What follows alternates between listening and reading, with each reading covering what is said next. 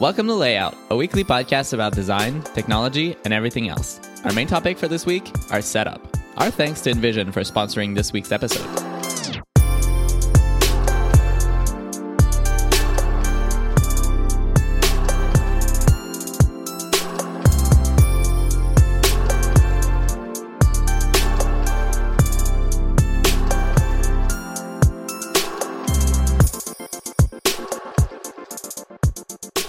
So this week we have some follow-up. Very cool follow-up.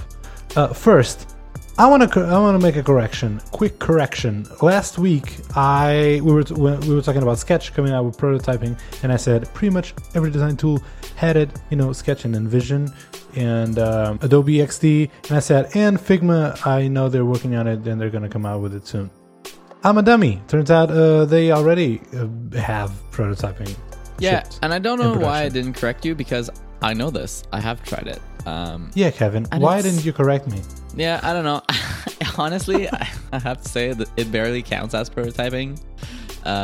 It's as much as Sketches. Prototyping. So, okay, I don't want to say something that is going to end up being wrong, and we'll have to do follow-up again, but my understanding was there was not even transitions in Figma, where you basically I don't know anymore. Click, and it's like straight up like just flashing from one screen to the other.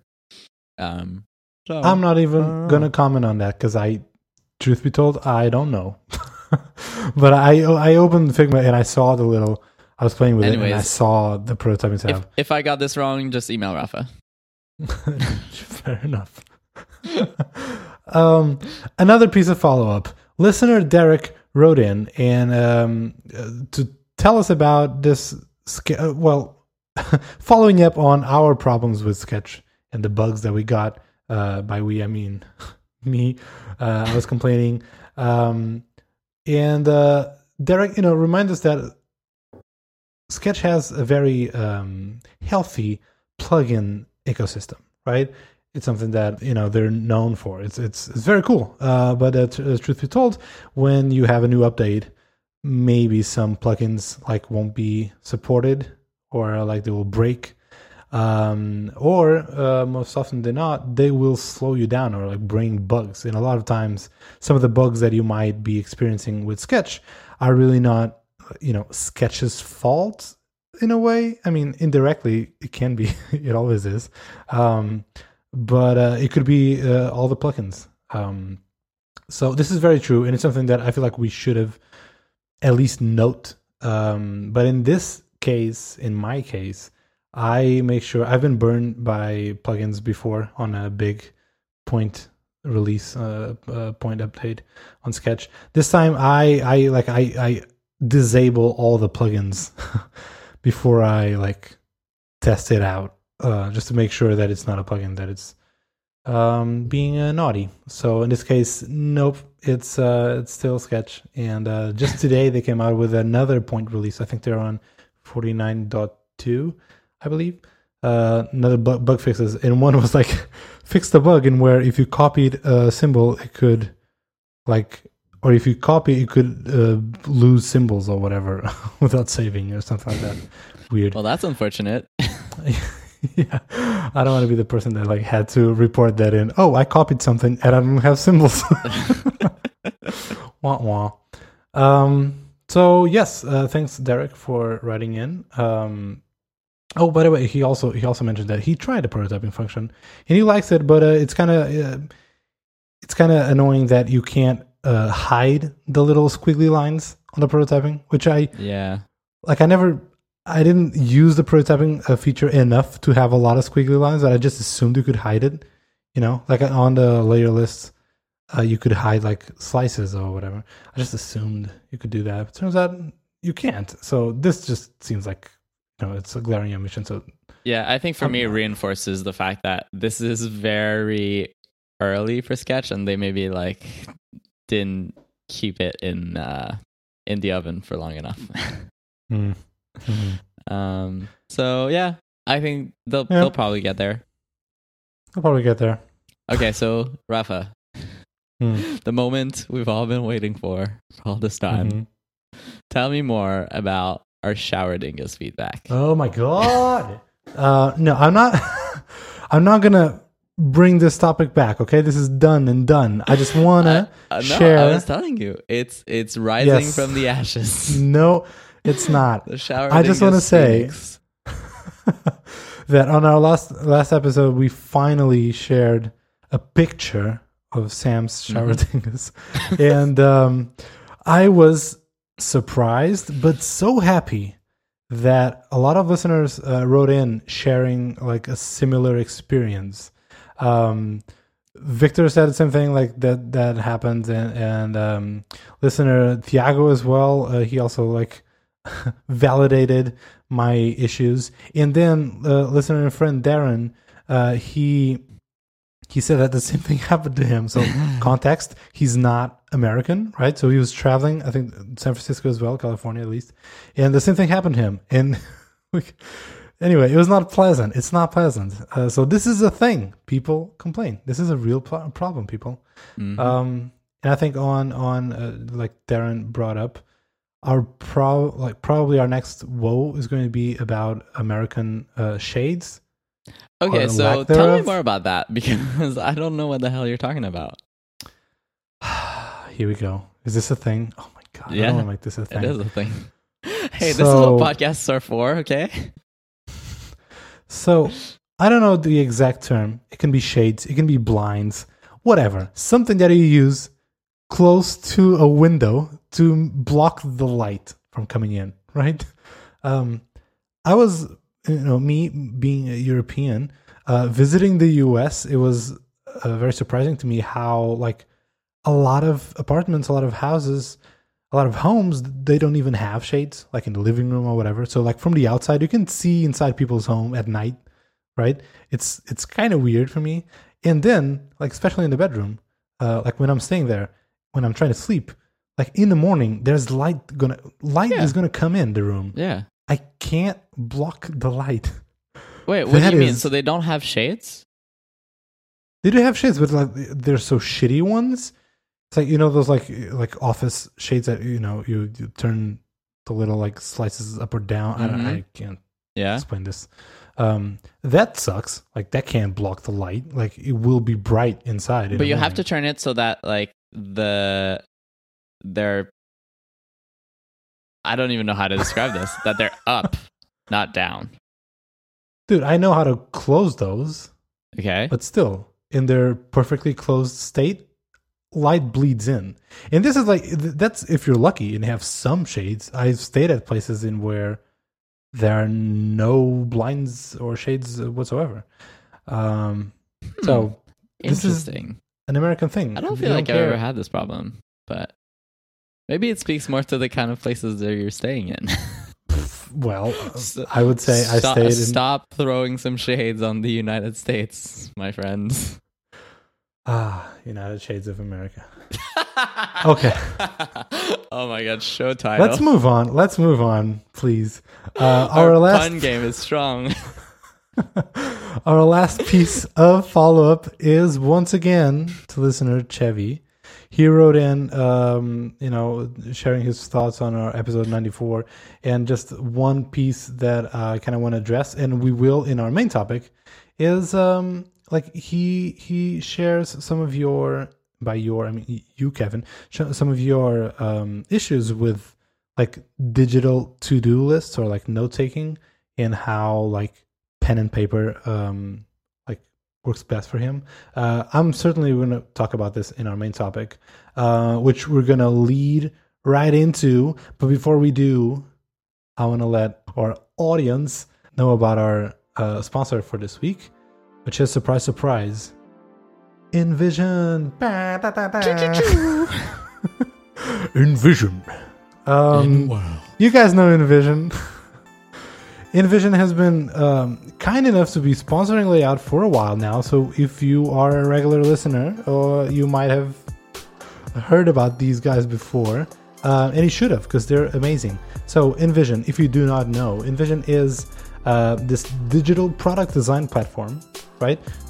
Used to make the world's best customer experiences. So InVision, I'm trying to go to like off script here. Ooh, edgy.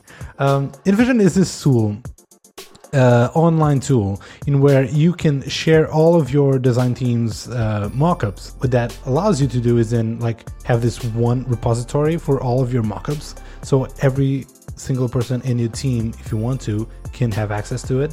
And then they have features like simple prototyping, and where you can create these complex flows with all of your, you know, your mockups. You can. It also allows for very cool commenting.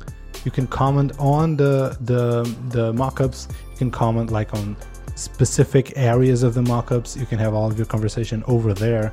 You can have like quick syncs with like a sync with your sketch file if you want. You can also just drag and drop PNGs.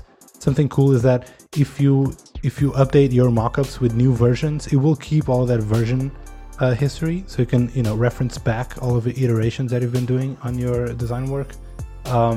So it is a really, really nifty tool for any kind of team, really. But don't take my word for it. Apparently, more than 3.5 million people use InVision, which is kind of amazing. That's insane, right? I didn't even know there were that many designers. Yeah, well, I guess these people don't all have to be designers. Yeah, right. That's the beauty. It brings design to the rest of your org. So crazy. Yeah. So, you know, companies like Airbnb, Twitter, HBO, Amazon, Netflix, Nike. Man, Nike. It must be fun working at Nike. I don't know. Am I a fanboy? Maybe. Slack, you know, Uber, Starbucks, Shopify, they also use InVision. So all these folks use InVision, and they use it for a reason. They know what's up. So if you want to try InVision, take it out for a spin, you can do so by visiting this URL, InVisionApp.com. That's it. You go to InVisionApp.com, sign up, take it for a spin. I mean, you can totally use this like by yourself. You don't have to be part of a team to use this. When I was freelancing, I used this just to share this with clients. It has like this public URL, so I can share all my mockups and like my prototype.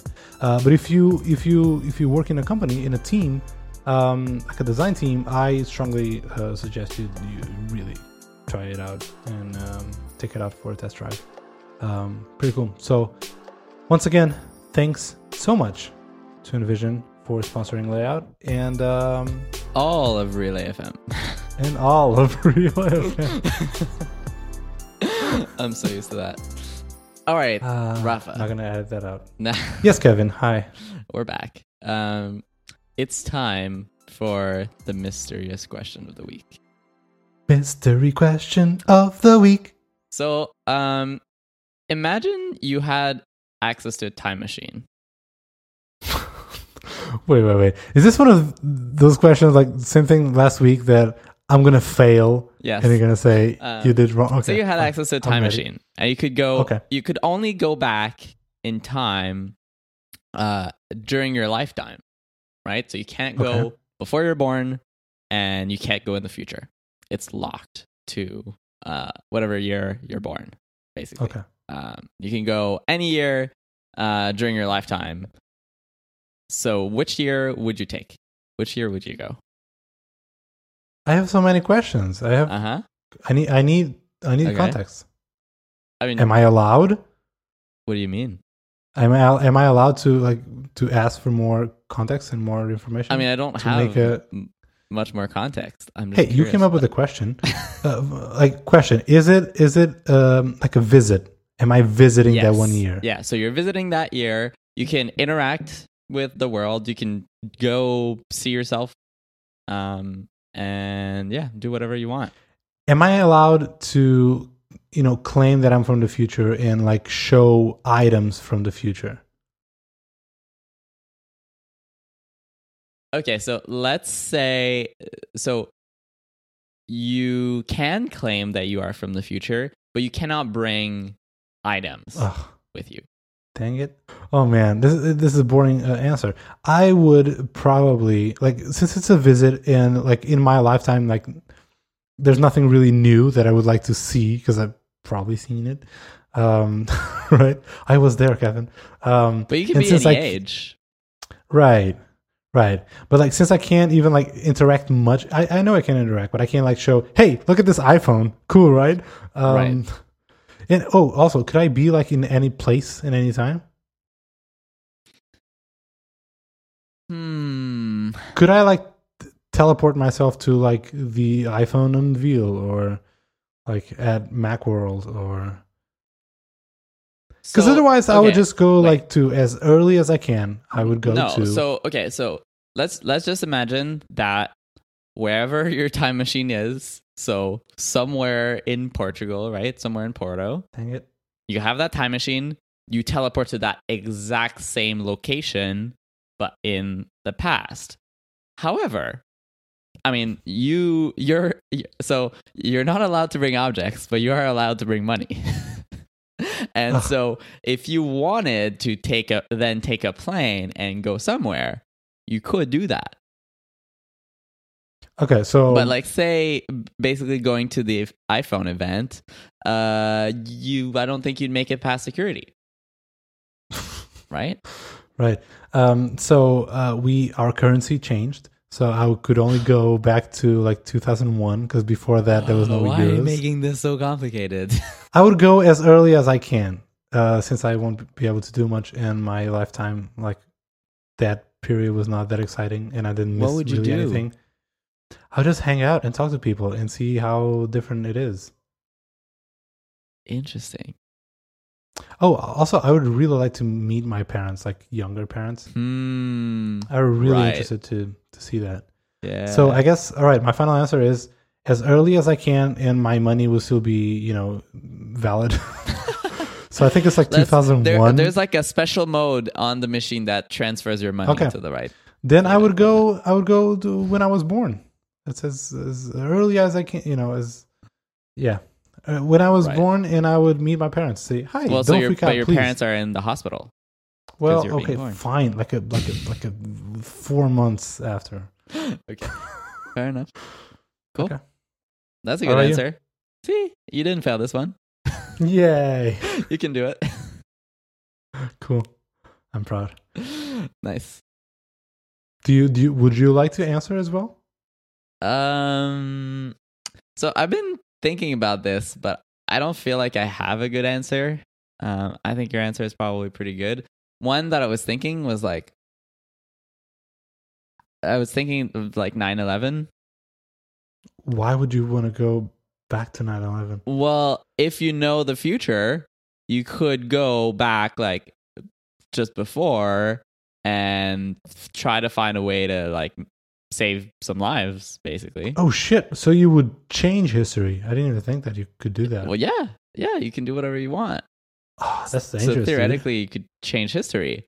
It is dangerous. But then you would when you come back to the present, would you be in your timeline, in your universe, or like the world has changed because you changed stuff? I think we can ignore that for the sake of this question. No, I can't. I can't ignore all the time travel, timey-wimey thing because I take this very seriously. Let's just say that it does. Yeah, let's say that it does affect. Time. Maybe I'm the worst person ever, but I don't think I would change like 9/11 and stuff because I don't know what the alternative would be. So, but the reason I don't think I would pick this is because it doesn't actually matter. Like, I honestly do not think that there's anything that I could do to convince people that I know what I'm talking about. You know what I mean? Like, imagine how hard must it be to like try to convince people that this thing is gonna happen. Yeah. True. No, it's like when like you see those movies when someone is completely sane but is thrown into like a mental hospital. Right. Like, and when you don't want to sound crazy, you sound crazy, and like there's really nothing you can do. Yeah. To not sound crazy, it's crazy. Hey. Yeah. So I don't know, but anyways, the whole point of this is that I ask you questions, not that I answer them. Thanks, buddy. I like this. All right, cool. All right. Our main topic. We're going to talk today about our setup. But hey, Rafa, what do you mean by your setup? Didn't you talk about this, like what apps do you use? Yeah, sure. But today we're going to stick to just like physical objects. So we're not going to talk about what apps do we use, because it's still boring and they're still the same. And we can put, you know, we can drop our apps in the show notes if you really want to. I don't know. So Kevin, I think this is interesting because I think it's something that, you know, people can obsess over tools, because that's like an easy thing to obsess over, you know, either like photography, talk about cameras, you know, design, you talk about computers and apps, but so it really doesn't matter. But I think the setup, the tool that you use to do your job is also, it's always like very fun for me to listen as like a listener, podcast listener, like to know what other people are using, what kind of thought goes into, you know, the tools that you chose to use, and how it impacts your work. So I don't know. I just want to preface by saying, like, yes, this is not important. This is not what you need to be a true designer. It's just what we use and why we use it. And I think it's kind of fun exercise. Yeah. It's a light topic. And it's funny you say that, because I'm like, when you were talking, I was like, yeah, like you're right. But also I feel like over the past few years, I've sort of noticed how my environment and the tools that I use actually do have an impact on how I work and the work that I produce, in a way that I feel like if I'm not in the right environment or don't have the right setup, that it's harder for me to do my work the way that I prefer to do it.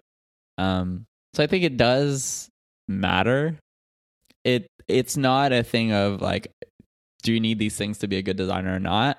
But I think for each and every one of us, there are things that work best for us, and knowing like how to kind of tweak those knobs or adjust your gear environment is actually a helpful thing to have. It contributes for you to produce your best work. Yes. But it doesn't make you a good or bad designer or professional. Exactly. It's like you're whatever skill level you are, like there's no discrediting that, but if you're working on like a 10-inch display versus working on a big like full-size screen, I think it does impact like how effective you can be. Sure. So yeah. Anyway, right, let's get right into it. I separated this into like separate categories. So we're gonna start by the first category I propose is we talk about, before I talk about tools and stuff, is like our actual like space, like office space. You where do you work? Like the room. Mm-hmm. Do you want to start there? Yeah.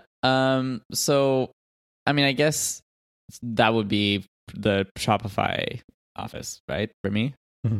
Yeah. So this is where I'd say most of my work. I think we might've talked about that in the past. Like we have an open space type layout, but it is limited in like a smaller group. So we call them pods, and each pod has basically, I don't know, 10 to 15, well, 15 would be on the larger side. Like there's rarely 15 people in a pod, but so around 10 people in a pod, no more than 15 for sure. And that's open space. We have multiple of these across the office. We have like everyone has like desks and stuff like that. So one thing that I like about Rafa's like rearranging his office right now. One thing that I like about like just being in the office is that I'm surrounded by other people that are all working on their own things. And for me, like we've talked about that on the like sort of freelance versus working at a big company or like working from home or that kind of stuff. But for me, actually going into an office where there's other people that are working alongside me, that there's noise, that entire environment just motivates me. We like recently brought in a couch into the pod, and I love that. I love hearing discussions going on, and like that kind of environment really motivates me. So yeah. Did you have like other things that you wanted me to talk about? with regards to like Office? I don't have anything, you know, specific to talk about. You know, let me go and then it can inspire you to add more stuff or not. Yeah. So, all right, I'm going to pick right there where you left. Having people around and hearing like eavesdrop on, you know, conversation and discussions and all that is cool to you and inspires you. The same. I'm getting inspired and I like that, but it's terrible for my productivity. I can't get stuff done when I'm like in an office space with a lot of people. I need to like isolate myself for a good chunk of hours to produce stuff, because you know, I worked at office spaces and like I am productive, you know, I do work, but I am definitely not as productive as I am now. And by the way, okay, so let's just get into it. Now I work from home and I've tried all different like office spaces, co-working spaces, get a room somewhere. And I feel like I found a way to make working from home work for me. Mm-hmm. And right now it is like where I'm the most productive. And so like I plan on moving to San Francisco soon-ish one day and probably like work at an office with an Amplify's office with everyone else. And I know that I'm going to get a lot from it, but I also like I am totally predicting that I won't be as productive. Because like I have no distractions, just me, my computer, you know. So do you see this as a trade-off or? Sure. Like what are you getting when trading productivity? I'm getting that, like, get inspired by the people. I get that. I get the like. There's value in the impromptu discussions on this topic, or like, you know, see someone on a whiteboard doing something and like out of the blue just add stuff to it, like, and be part of the discussion and all. Yeah. Hanging out with your coworkers, it builds this, you know, it builds character, you know, it builds a relationship, like a closer relationship with everyone in your team. One thing that I like too is sort of playing with that and kind of working certain days from home, working certain days in the office, and kind of using that to your advantage. That's something that's cool with like most tech companies, is that they're pretty flexible and pretty open to you doing whatever you want. So a product manager in my team, what she does is she works 2 days from home, and those days for her are like focus days. So she makes sure that all the work that she has to do that is like requires deep concentration happens during those days. She limits the meetings that she has on those days. And then other days are kind of like more social days, more days to kind of get informed on what everyone else is up to. So I think that's kind of a good approach too. It doesn't have to be all in one way or all in the other. Absolutely. It all comes down to like what works best for you. You have to tweak it. And it's not something like maybe you'd know. Like I worked from home before, like previously, you know, before I joined Netlify, and it didn't go as well. Like it took me a while to figure out and like to make this work for me. But so getting more like specific, and this is maybe like completely irrelevant, but so I work from home. I do have like my own office, you know, room in the house. I have to work facing a window. That's something that I learned as well. I can't face a wall. That is too much. So I have to work facing a window.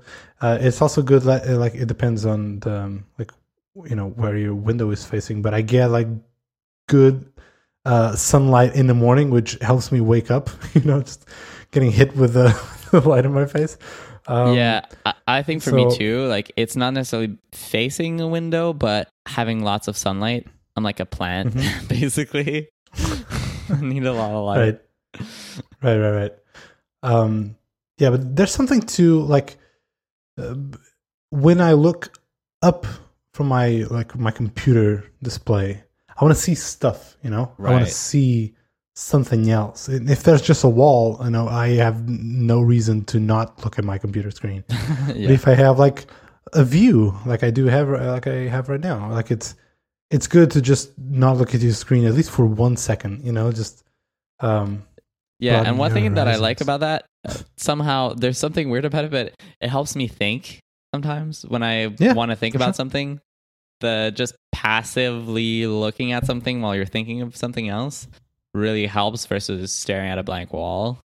I don't know. There's something different there. Yeah, totally agree. So now I'm looking around. I think that's it. I mean, you could talk about, do you like, art hanging on the wall or whatever? Like, sure, there's a lot of stuff I could add, but that's pretty much it. Well, so one question that I have is, some people prefer like really quiet spaces and others prefer kind of noisy-ish type areas. Where do you stand on that? I know, you're working from home, so probably more on the quiet side. I lean towards the silent. Yeah, I can see the appeal in like a, like the classic coffee shop white noise, Yeah. I'm not really a fan. I don't know. It doesn't do much for me. So yeah, I would go with, it's not silent. I mean, the room is silent, but I do have music or something. Yeah. We can talk about that later. Yeah. For me, I mean, I think it's fine like when it's silent, but I vastly prefer having ambient noise. So I always like put on some music if there's nothing going on, or if I am in an environment like a coffee shop, I actually kind of like that kind of buzz of things happening. And I found that I still manage to concentrate, and it kind of, I don't know, helps keep me engaged, I find. Mm-hmm. So yeah, that's kind of interesting. But I realize that like people have wildly different preferences there.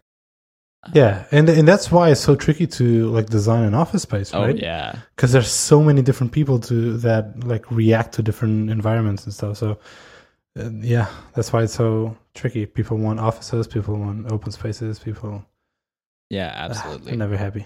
Anyway. Okay, so now that we've talked about like the office, like the physical space that you go to, what about like the actual like desk, chair situation? What kind of stuff do you have? Yeah. Okay, so I currently have, pretty sure we talked about this. I have like an electric desk, like an IKEA desk that has a motor, so you can prompt it up like on a sitting position or standing position. I found that it's good. I like standing desks, but I hate having a always standing desk because I just get tired. So having this system that you can have both, really, it's ideal, right? So I got this from IKEA. It's fine. I mean, I like that it's huge. Like the surface area of this desk is huge, and I'm really into that. Like I need a lot of space. I don't want to feel cramped in my desk, and that is the one thing that I. I struggled when I was working from an office space, especially on this one co-working space that I used to work at, and where like I didn't have control over the desks that we had. Like everyone had an assigned desk, and the desk was super tiny, and like really close to someone else's desk, and that freaked me out. So I need a lot of room, big desk. I would say that I probably have like 60% of the time that I'm at this desk, I'm standing, and that's usually like I start the day standing, and then as the day goes on, I try to like I get more tired, so I slowly go down back to a sitting position. So I like standing desks. I don't have one as my desk in the office. We have sort of separate standing desks, which is not perfect, but I'd say I use it maybe 20% of the time. I'd like to get that to maybe like using it 40% of the time. Because I just think it's good for you to like switch around and not be sitting all the time. I just don't have like a good enough setup at work. At home, I have this awesome egg on a fist desk. I'll put a link in the show notes. It's Go amazing. Buy it. It's great. The owners are amazing. Built in Montreal. It's the best. So it's like plug. I mean, I genuinely love it. Like it's my favorite purchase of the year that I did last year. It's really great. So I use that a bunch. I try to stand as much as I can. I don't stand while I'm recording. There's just something about it that when we're podcasting is like, I feel like we have to lay back, you know? Mm-hmm. Okay. So in terms of chair, I feel like that's something for me that where I realized I used to be able to work in any situation, anywhere. I used to be able to work on a couch for hours and hours. I cannot do this anymore. I actually require like a good chair and a good desk at the right height, which is kind of unfortunate because I'm like, hey, I'm just 24. Like, how is that happening to me already? But hey, so yeah, like ergonomics have been playing a bigger and bigger role into the kind of gear that I'm getting. So the chairs that we're using at work are the Aeron chair from Herman Miller. I feel like it's a classic chair that everyone's using. If you're working in a startup, they're really good. They're expensive, but they're worth it. There's nothing more important than like preserving your back and having like good posture. So this is honestly like just gonna save you a lot of pain and a lot of money down the road. So it's really worthwhile investment. At home, I don't have this one. I have another Herman Miller. It's a Setu chair. I don't know if that's how you pronounce it, but Setu. So it's another Herman Miller chair. It's more meant for meetings, so like basically sitting an hour or two, so which is fine because I don't tend to work for extended periods at home. So I have that one and I like it quite a bit. It's this like really comfortable chair, and it's not this like big bulky thing like the Aeron. So what about you? That's cool, and I subscribe to what you said about, you know, how important it is to get a good chair. Unfortunately, I do not own a very good chair. Or, well, it is a very good chair, but it's not a very good chair to be sitting all day. I have Herman Miller, like, it's one of those, like, meeting room chairs. I shared the link, you can see. It's like a white version of that model. I think it's like the Eames aluminum group chairs. I think that's... At least that's what they call it on the website. So I love this chair, like how it looks. And I have it in white, so it matches my desk. And it's amazing. But it's not a good chair to be sitting like 8-9 hours a day. So I had to work on that. I had to get something better. There's one thing that I want to purchase, and I haven't got around to do it just because it's so expensive. But Brian Lovin, friend of the show, he has this like... mat in where he has a standing desk, so he stands on this mat. It's like this rubber type of stuff. So I think the whole theory of it is like you want to keep moving, right? That's the whole thing about standing. You want to keep moving, and so that mat has like weird shapes, like almost like a wavy thingy. Mm-hmm. Remember that? Yeah. But that's like super expensive. For what it is, at least for me, I think it's expensive. I don't remember. I think it's like $300 or something for like a mat you stand on. But I would love to get that. I feel like because I do get tired. Yeah, I think at the very least you should have a mat, because it's better to stand on something that's a little bit softer than like straight up like on the floor. And if you do have a mat, I have one that's less expensive than that fancy one. It's just flat. And it's like, it does the job basically. Like it might not be as good as the other one. But what it does is that extra kind of cushiony foam type thing, just like allows you to stand for a much longer period without getting tired. Right. Yeah. Yeah, totally. Don't do like I do, and that's why I keep always like switching between like sitting and standing position. So if you want to go the standing desk route, get a mat, get a cushioning, padding mat, whatever. And yeah, I think that's it on the chair department. I love my chair, but it's not good for me, so I have to get one. I have to get a new one. Yeah, and it's I don't know. You never feel good about spending money on a chair because a chair is just such a boring purchase. Yeah. But the way that I see it, it's like you have to like just write it off in your mind of like, this is not going to be a fun expense, but just do it. It's chairs and mattresses, I feel like. Yeah. Because they are super expensive. Well, like at least for me, it feels expensive. Yeah, it feels too expensive when you come to think about it, like, yeah, it's something that I actually use for hours and hours and hours every day, every week, every year. Like, it really adds up. I want to share this one quick tip involving chairs. I remember listening to this. I don't remember if it's ATP or Rectives or whatever. I heard John Syracuse talk about, you know, when he was buying chairs and he bought like two. That was on ATP. Was trying both. Yeah. With ATP. So he mentioned that he takes his arms of the chair out. It doesn't like the arms. Right. And I was like, that is interesting. And I never really even thought about doing that.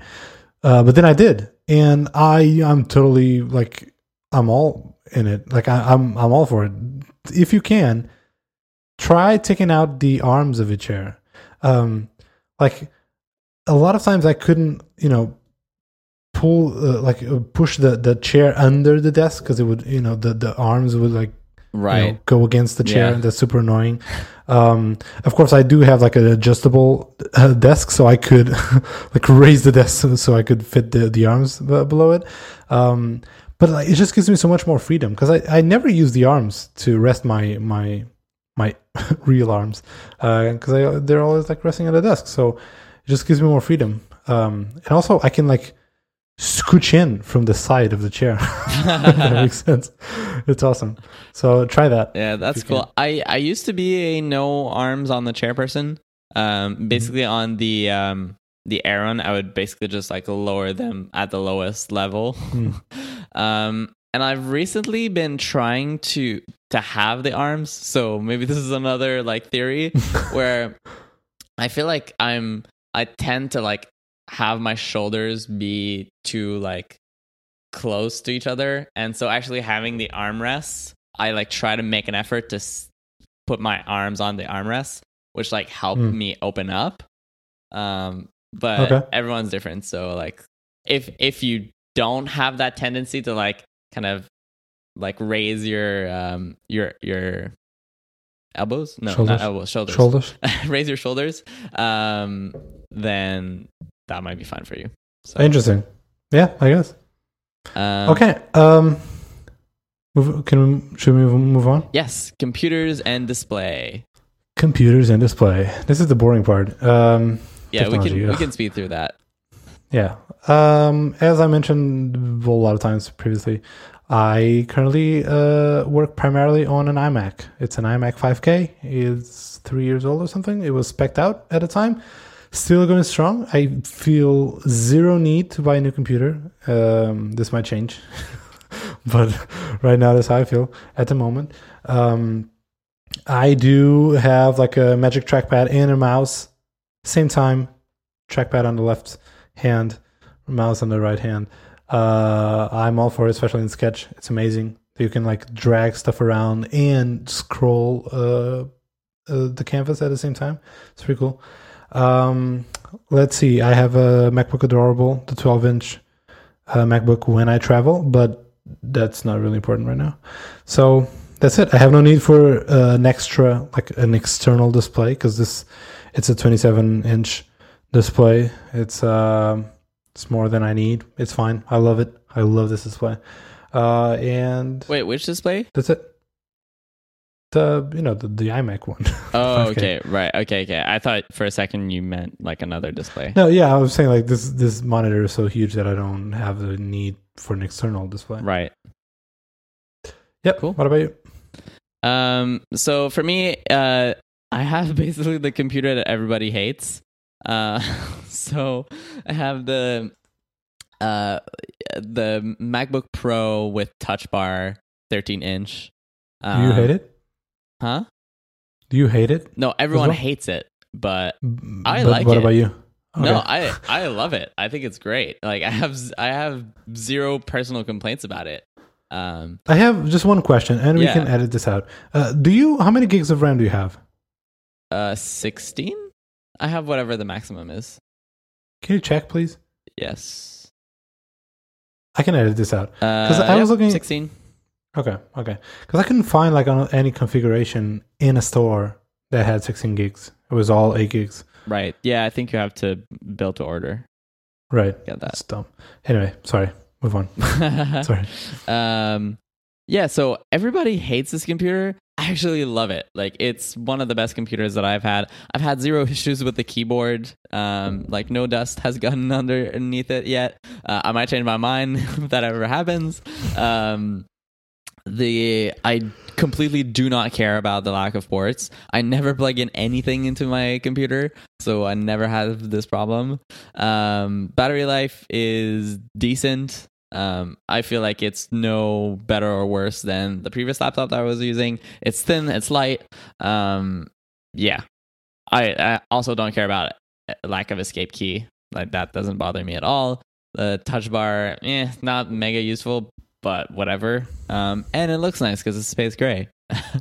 The monitor that I use at work, I use this Thunderbolt display, which I don't love. It used to be the best one. Now it isn't anymore, but I haven't convinced the people that I need to convince at work to get me a new monitor. And to be fair, I'm kind of waiting for the Apple monitor. I feel like I need maximum ammunition to get that one when it comes out. So I'm being real reasonable for now. At home, however, I'm using the LG 5K ultrafine display. It is, I'd say, if you want the best display that's on the market right now, this is the one to get. If you care at all about image quality, this is the best thing you're going to get for Mac. It's Display P3.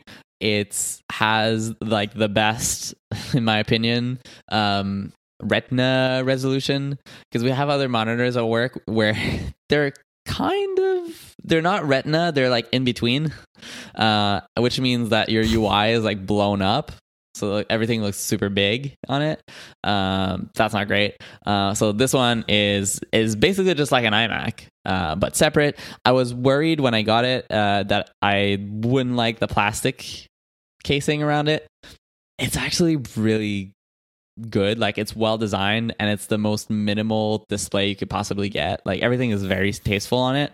Now I feel I actually the design of it better than the iMac, even, because I feel the iMac has so much bezel. This one is so everything's condensed. Because the iMac also has a computer. Well, but I don't know. I don't know that that's fair. I don't think the computer bits are in the inch that's all around the sides.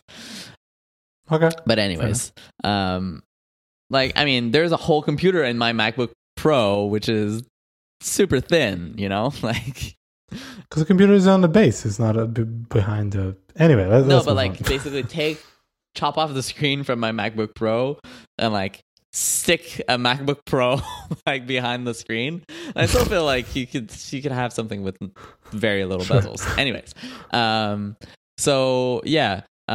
I really recommend this display if you're not thinking of getting the Apple one when it comes out.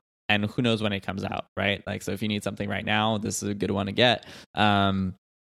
It's USB-C only, which is fine if you have the new laptops. It wouldn't work if you don't. A few downsides to it.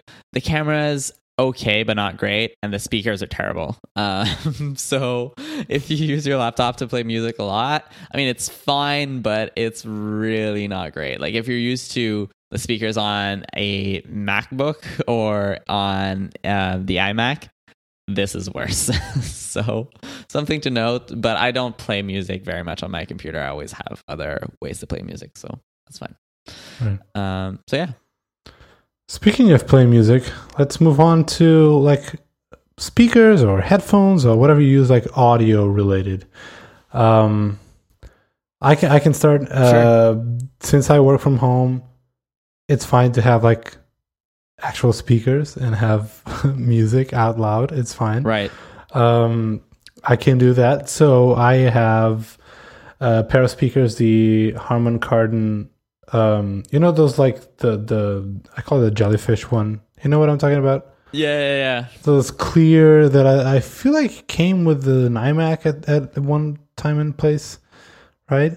Or were part of whatever. So I got these, like I was handed two of these speakers. So two pairs.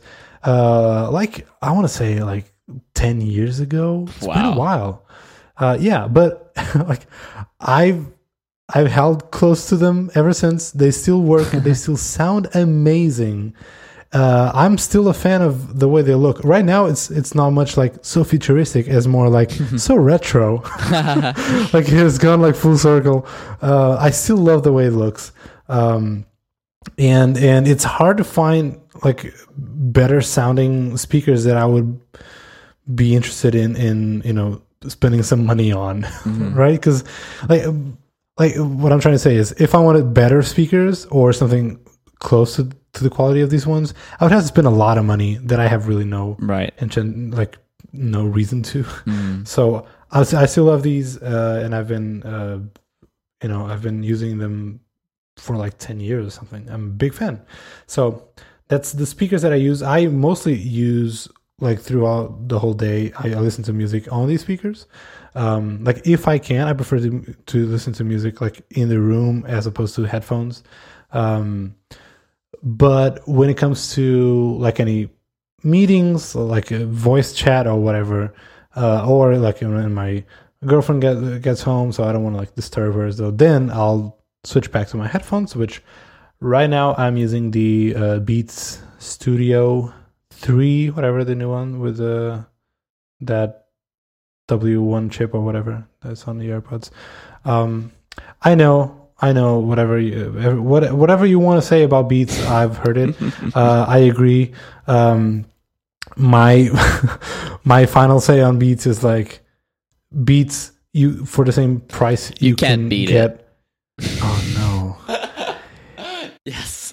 You can get better quality, better sounding headphone for the same price, but there's a lot of other stuff that I value on headphones that I'm a big fan of how they sound like, and I'm a big fan of how they look and feel, and the pairing with all Apple devices, and I care about the packaging and all that. It's on point. So I'm a big fan, and that's what I use. Yeah, that's fair enough. Like that's something that I have an issue with, sites like Wirecutter. I feel like I value design way more than they do, and they value price way more than I do.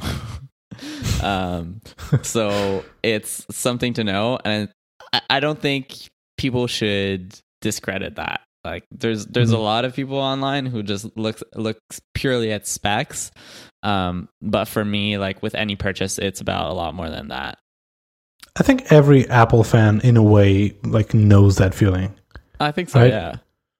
Because I've been hearing that, like, oh, for the same price, you can build a custom PC way better. Yeah. Like, well, yeah, sure, but Leica fans too. So for me, okay, so I've made a decision in my life to not be picky about audio quality. And so I'm just using AirPods. This is my main way of getting music. And then if I'm at home, I'm using HomePod. And yeah, it's fine. Like basically I optimize for convenience over best sound quality. That is super fair. But I do have one question. So do you use AirPods like at the office when there's people around? Because the AirPods, I love them. Like I love my AirPods and I use them a lot, but they suck at like blocking external, you know, sound. Yeah, but so as we've said, if you're in a noisy room, as we mentioned, I don't care about noise. Like that's fine with me. So it's not a big deal. Like, the only problem is, say you're trying to listen to in the metro, it's like maybe you have to crank up the volume a bit louder, but overall it's fine. Like, it's good enough for my needs. Very interesting. I always had, so like I like noise canceling headphones. Ever since I got a pair, like my first pair, I became a fan, and I can't really go back. It's really hard. But one thing that, like, I feel like people don't talk about enough, but has always been like a problem for me, is audio bleed, actually. So when I was working in an office environment, like, I listened to music pretty loud, and like people could hear me, like my music coming from my headphones. Right. And of course, I can't hear that they can hear it. Right. Yeah. Does that make sense? Yeah. So I would become like super self-conscious. Like, is it too loud? Like, can people, hear me? And am I disturbing other people? And I think I became traumatized by like some episodes where this happened, because people were like, "Oh yeah, we listen to you, like, to your music all day long." Yes, yes, you listen to Taylor Swift. So that is something that, like, I really take into consideration when picking headphones. Like, make sure that audio doesn't bleed out. So yeah, anywho. I guess I don't know what the situation is with AirPods. If the audio, they're not great, does, but if it's out, noisy, then it's fine. Maybe Ricardo can tell me. Hey, Ricardo. Yeah. So that's it for audio-related things. Did we have something else? Oh, other. I have this other. Yeah, other, which it's like whatever. But when I wrote in other, I was more curious on, like, talking about, like, those little small touches that you put on your desk. Like, I know a lot of people have, like, little action figures, or you want like a stress ball, or you have those weird things that really don't fit in any category, right? So for example, I always had, even when I had like my laptop stand, whatever, in a desk in an office, I always have like a dock for my iPhone. Like, since my first iPhone, it's something that, I don't know, I just became used to having that. So when I sit at my desk, I bump my phone on the dock. That means it's always charged. And I like having my phone, like, facing me. So, so I use the dock since forever. But that changed very recently, when I got this, this lamp that I've talked about here before. It's this IKEA lamp that has a base, that is like a wireless charging base, and also has a little USB slot, and that allowed me to first get rid of my old lamp. Even though I liked it, it was not very practical. It's one of those, those lamps that you have to touch the lamp to turn it on and off. Yeah, that's you just great. Touch the base, not pressing any button. Well, that one you could touch anywhere. Oh, okay, right. It's cool, but it's kind of annoying when you, like, it turns on by itself, and it's anyway. So I was able to replace that with this lamp, and then replace that dock in all of my charging cables, get rid of all the cables, and use this like wireless charging thing. It can't prompt my phone, like, it can't make it like stand and facing me, but I don't know. It's just like getting rid of the cables helped it, but it'd be good if I could put the dock in it in some way. I don't know. So that lamp, I really liked it. And also have a little USB port, as I mentioned, facing me. So if I need to charge my headphones, or if I need to charge, my AirPods or whatever, I can just plug in a little cable there. And that's cool. I have more stuff, but do you want to go? Do you want to? Yeah. So I still have an iPhone dock. I'm planning on switching that over to being a Qi charger whenever Apple finally releases the AirPower Mat. So, but for now, it's still there, and I don't use it a ton. I used to be like you, a person who always puts my phone down and charges it, and I kind of just stopped doing that. Just because there's part of me with the whole battery stuff, I don't feel great about having my phone constantly charging. So I just have it in my pocket, and then sometimes I just charge it if I feel like I need to, but most of the time I don't. I have, one thing that I have right now, it's like my desk is sort of my layout sticker shipping station. So I have like a stack of stickers, stack of envelopes, and a stack of thank you notes.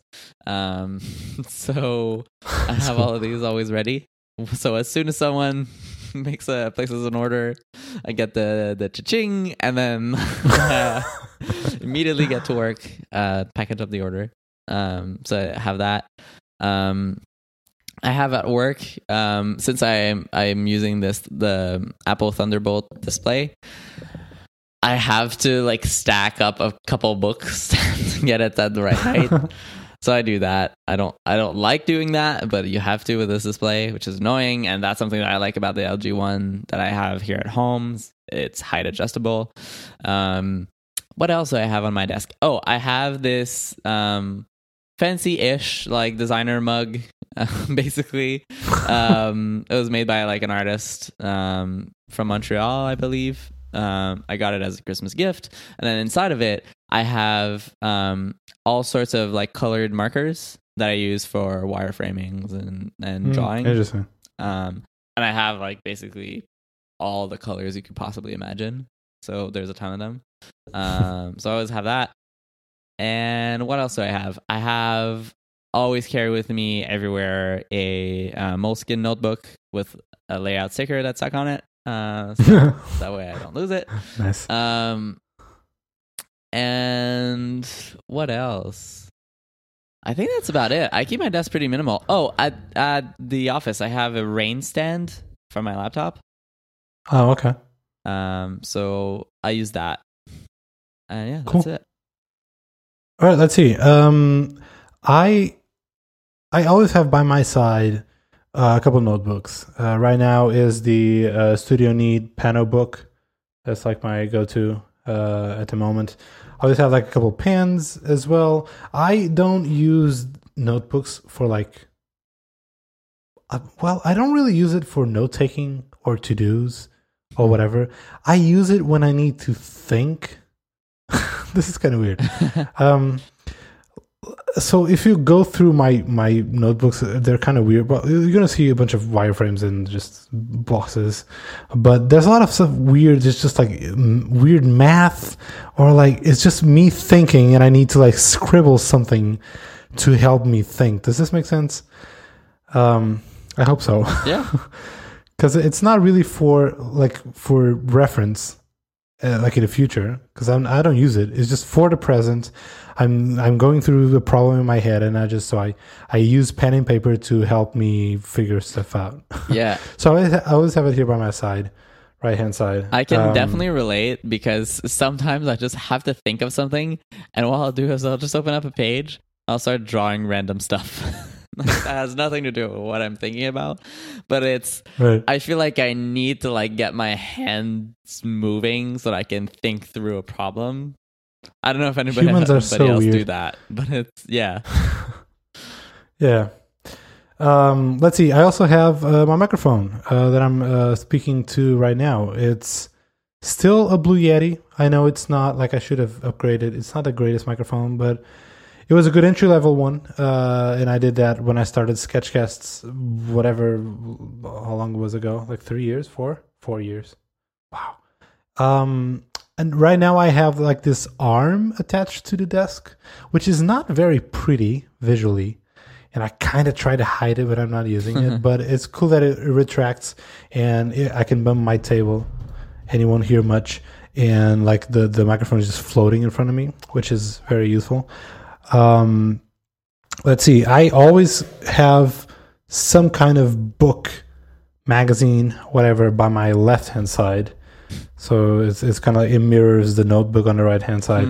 It's usually something that if I need to like unblock something in my head or like get away from something for a little while, I like to have this thing that I could just like page through and like be inspired or read something or get out a little bit. Right now it's this off-screen magazine, the latest one, so it's cool. Right here. I also have a bell. I use it for this show for silly reasons, and I also use it to make my coworkers laugh. So, like, there's a bunch of inside jokes that I just ring bells. And I recently discovered that at least two of my coworkers also got bells. So every once in a while, it's just a bell fest. Copyright, Rafa. I also have this very silly little thing, but I have like this Ugmonk. Like, it's something that you would just put like posters or postcards in it, something like this, right?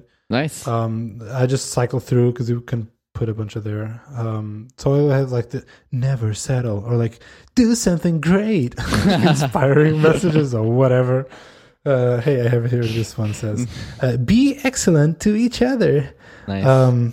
So anyway, I have that. And yeah, I have a coaster. I have a stone coaster that my friend Tim gave me, and I think that's it. Yep, that's all I have on my desk. Oh, and I have two fake plants because I need the greens, and I think it just looks nice. And they're fake because I kill all my plants. It's amazing. Yep, same. So that's it. Cool. All right. Okay. Did we reach the end of our setup? We did. All right, there you have it, folks. This is the official layout host startup guide, or startup kit, starter pack. Yeah, starter pack.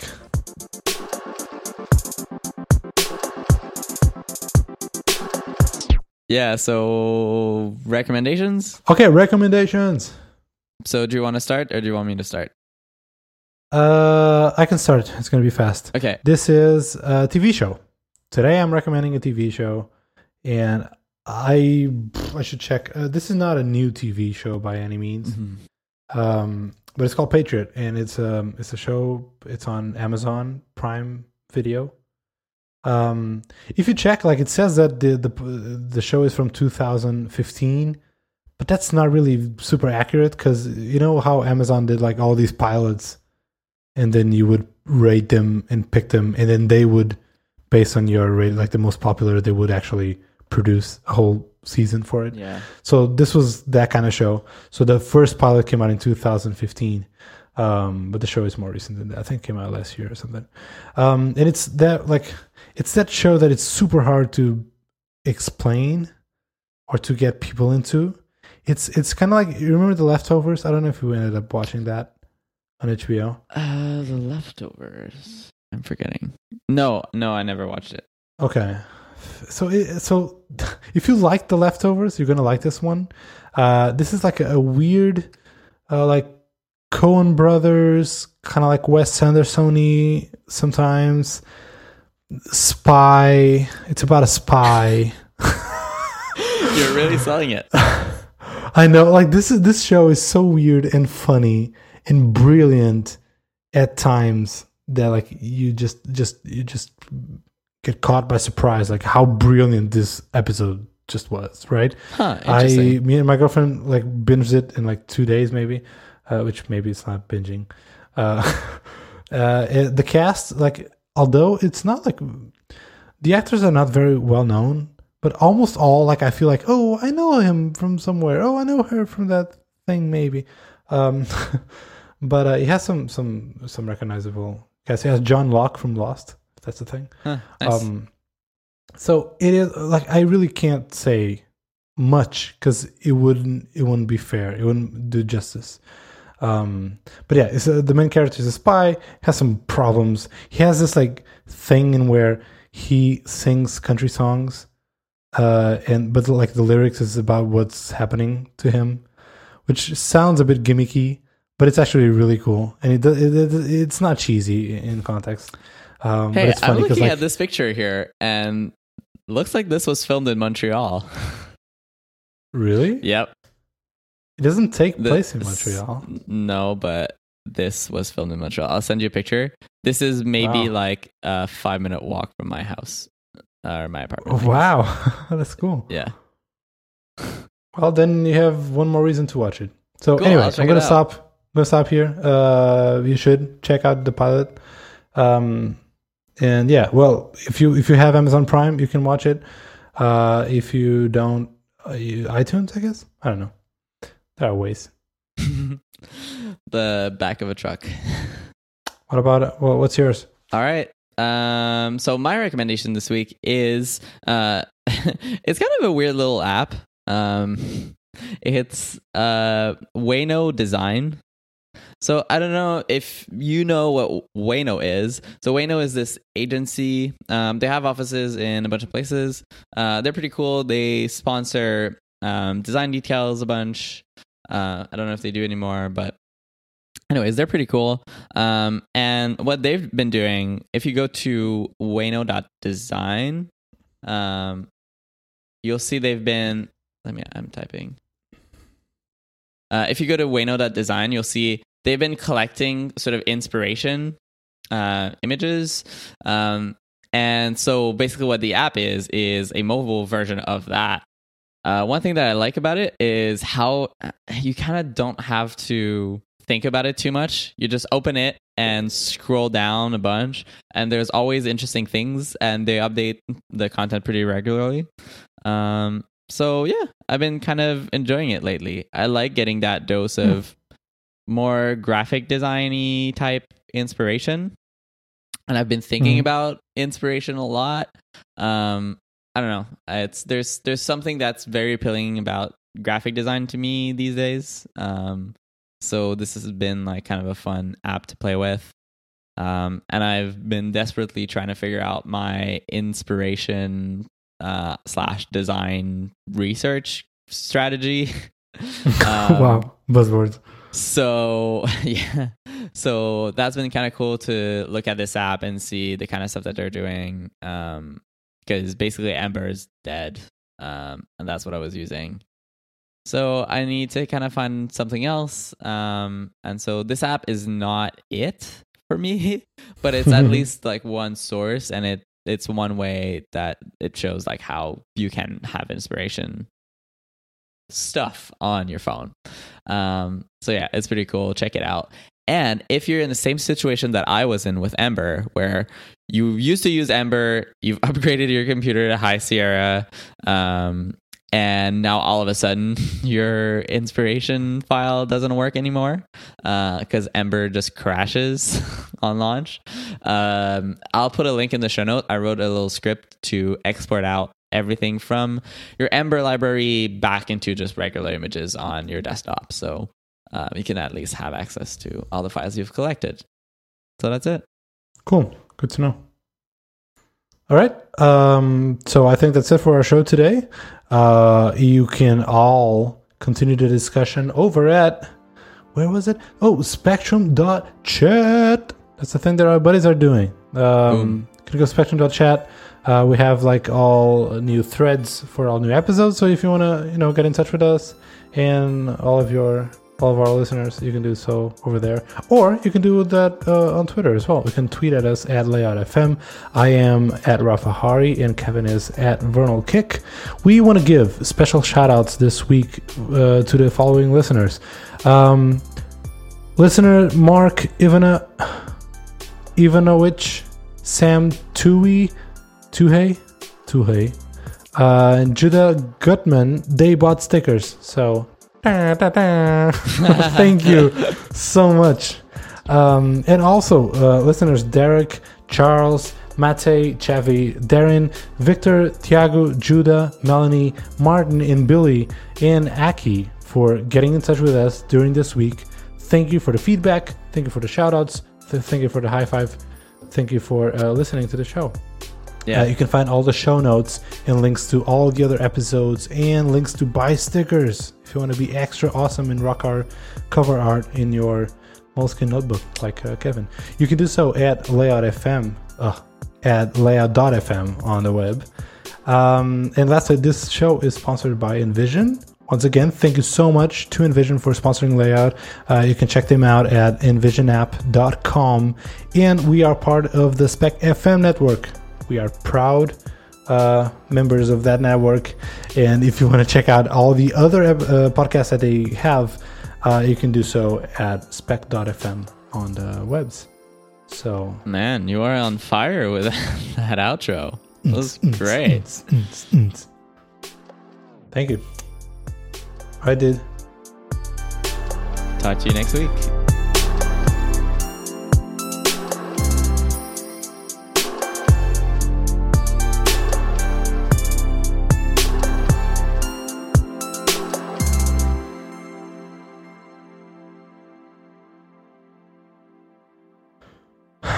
Our listeners will never know that we had like 30-minute break because Hangouts died on us. Yep.